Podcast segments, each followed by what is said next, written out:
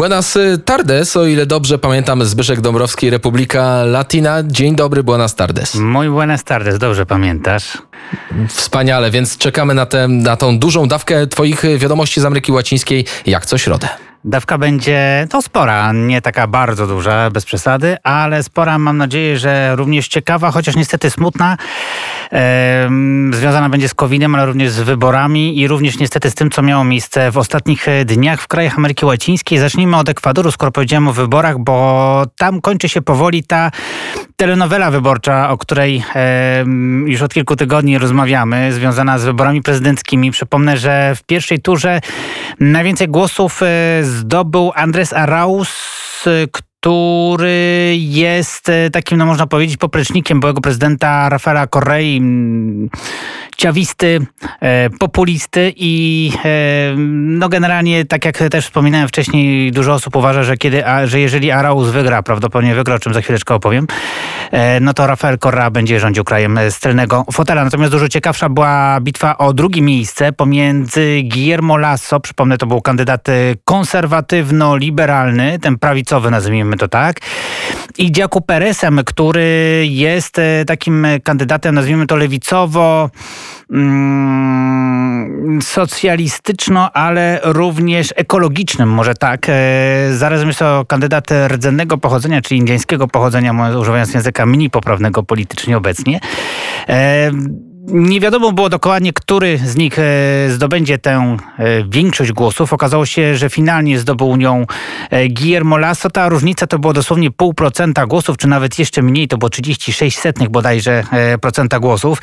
No i zaczęły się wzajemne oskarżenia. Na początku obydwaj kandydaci zgodzili się na tym, że potrzebne jest ponowne przeliczenie głosów. Potem się okazało, że kiedy Guillermo Lasso zaczął zdobywać przewagę, powiedział, że de facto nie trzeba tego liczenia Jakub Perez zaczął e, mówić, że doszło do fałszerstw, do nadużyć e, wyborczych e, i tak trwała ta sytuacja aż do niedzieli, kiedy to Trybunał Wyborczy, Sąd Wyborczy Ekwadorze powiedział, że wszystkie oskarżenia ze strony Jaku Peresa są nieważne i do drugiej tury przechodzą właśnie Andres Arauz i Guillermo Lasso. Jakub Perez powiedział, że w tym momencie jego partia, czyli Paciakutik, czyli ta partia działająca na rzecz ludności rdzennej, właśnie ludności autochtonicznej, ludności indyjskiej przede wszystkim, ale również e, działająca też, tak jak powiedziałem wcześniej, e, bardzo poważny ruch ekologiczny, e, który domaga się no, pozostawienia tych lasów pierwotnych.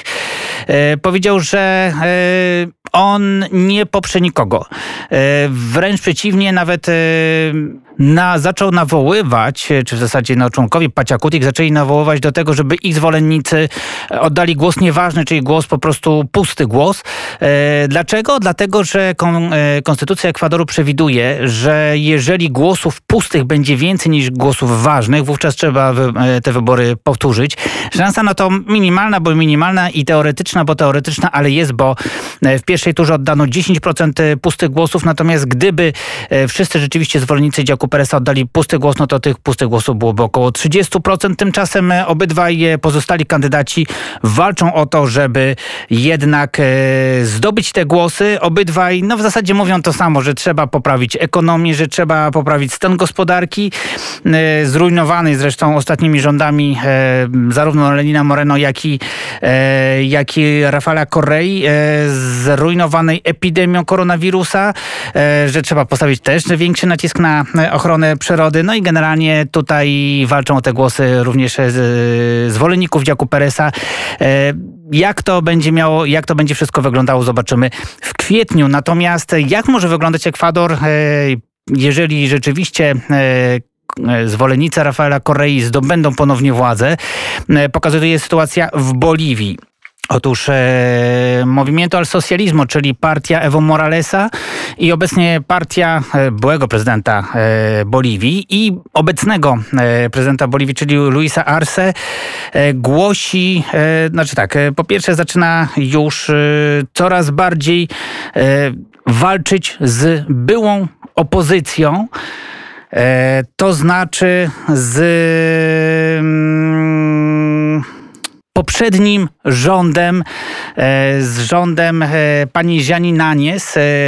Początkowo mówiono, że nie będzie nikt się domagał sprawiedliwości. Teraz w tej chwili pani Ziani Nanies w sobotę i członkowie jej rządu zostali aresztowani pod zarzutem zamachu stanu, pod zarzutem walki z demokracją i wprowadzenia terroryzmu. To się oczywiście spotkało z reakcją, z protestami zarówno w Boliwii, przede wszystkim w mieście Santa Cruz, które jak przypomnę jest takim głównym bastionem opozycji wobec, wobec e, socjalistów, ale również e, ze strony e, społeczności międzynarodowej, przede wszystkim Organizacji Państw Amerykańskich, Międzynarodowej Komisji do Spraw Człowieka, Stanów Zjednoczonych, Unii Europejskiej. Te wszystkie kraje potępiły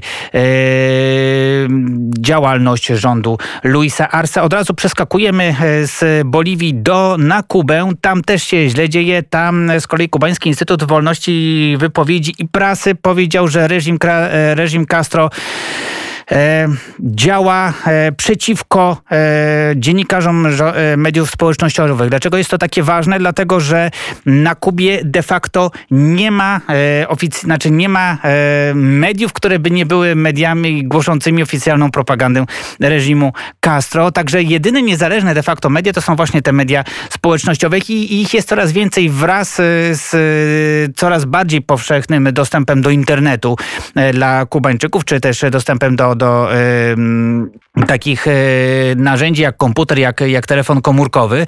No i okazuje się, że y, coraz więcej Kubańczyków odkrywa, że Kuba no to nie jest jednak ten, ten rajski e, kraj socjalistyczny, jak głosi oficjalna propaganda, tylko że tam też się źle dzieje. W związku z tym rząd tutaj, rząd, policja, tajne służby organizują akcje przeciwko tym dziennikarzom. Polegają one na aresztowaniu ludzi, polegają one również na zabieraniu E, całego sprzętu. E, to są takie akcje dosyć krótkotrwałe. Zazwyczaj ci ludzie nie, nie lądują w więzieniach na, na kilka miesięcy, tylko na kilka dni. Niemniej jednak są to akcje związane z zastraszeniem. E, z Kuby przeskoczmy od razu do Wenezueli. Jeżeli chodzi tutaj, opowiemy sobie o COVID-zie. Tak jak mówiłem wielokrotnie, że oficjalne dane można sobie włożyć między bajki. Natomiast w tej chwili już coraz bardziej widać, że system opieki medycznej de facto stoi na skraju załamania. To zarówno z system opieki e, państwowej, jak i prywatnej. Okazuje się, że większość szpitali jest e, zajęta właśnie przez pacjentów e, zarażonych COVID-em. Zarówno i to są w zasadzie można powiedzieć osoby, które wymagają tej, tej najbardziej, największej pomocy, czyli tutaj mówimy o używaniu, o podtrzymywaniu, podtrzymywaniu akcji oddechowej poprzez respiratory. Jakie są tego przyczyny? No z jednej strony akcja mm, e, rządu, akcja reżimu Nicolasa Maduro, który, e, przypomnę, wprowadził taki program 7 plus 7, czyli 7 dni totalnego lockdownu i 7 dni swobody. I to tak, e, tak to się wszystko miało mieszać, żeby pokazać, że nasz reżim to wcale nie jest taki zły. No okazało się, że to wcale nie, wcale nie działa. Z drugiej strony również niestety sami Wenezuelczycy są temu winni. Karnawał był świętowany naprawdę bardzo radośnie. Później się okazało, że te wzajemne tańce i zabawy e, przyczyniły się właśnie do rozpowszechnienia pandemii. E, no ja myślę, że e, jeszcze bym podał jeszcze mm, ewentualnie, nie wiem, czy e, jedną informację z Meksyku, ale myślę, że może, może to kiedy, kiedy indziej bym, e, bym o tym opowiedział. E, jedna informacja. Jedna informacja, dobrze. To ja tylko powiem tak, e, że my mamy e, swoich polityków, którzy przeklinają w Meksyku, są również, są również tacy politycy. Tutaj akurat senatorowie Partii Akcji Narodowej, czyli Partii Konserwatywnej potępili wypowiedzi Javiera Estrady Cardenasa, to jest taki lokalny za, e, ko, e, zastępca i koordynator partii PAN w stanie Michoacán w środkowym Meksyku, który powiedział, że on w zasadzie jest wolny, on może wydawać sobie pieniądze na wszystko, również, również na alkohol i na prostytutki. No powiedział to bardziej, bardziej brutalnie. Dlaczego o tym mówimy? Dlatego, że de facto ta wypowiedź, która była zresztą odpowiedzią na kontrolę ze strony państwa w tym lo lokalnym oddziale partii PAN. Ona, ona miała miejsce w listopadzie ubiegłego roku. Teraz wyszła na jaw to nagranie. E, Dlaczego o tym mówimy? Dlatego, że e, de facto ta wypowiedź spotkała się naprawdę z bardzo dużym postępieniem w zasadzie wszystkich, od prawa do lewa. Przede wszystkim jako bardzo macistowska, jako bardzo mizoginistyczna. E, Przypomnę, że Meksykanie są znani właśnie z takich wypowiedzi, nazwijmy to macistowskich, mizoginistycznych. W dodatku jest to kolejna sprawa w zasadzie z, z politykami, e, dlatego że mm, e, całkiem niedawno, kilka, kilka tygodni temu, e, również Meksykiem wstrząsnęła taka informacja o ogłoszeniu kandydatury. Pana, który się nazywa Felix Salgado Macedonio, polityk, który był oskarżany o nadużycia seksualne, wykorzystywanie seksualne i który walczy o stanowisko gubernatora stanu Guerrero, m, to jest stan też w środkowym Meksyku, nad Pacyfikiem. No i de facto po, ponownie pojawia się zapytanie, co, e, jak Meksykanie traktują kobiety, bo mamy tutaj bardzo brutalne, e, brutalne e, traktowanie. Mamy po raz kolejny ten kwi, kwitnący macizmo, no i, i, i zarazem głos kobiet, które mówią, no przepraszam, ale my też jesteśmy ludźmi, my też chcemy, nie chcemy, nie chcemy doci- doświadczać tejże przemocy. No jak widać, na szczęście, na szczęście nasi politycy w takie tony nie uderzają.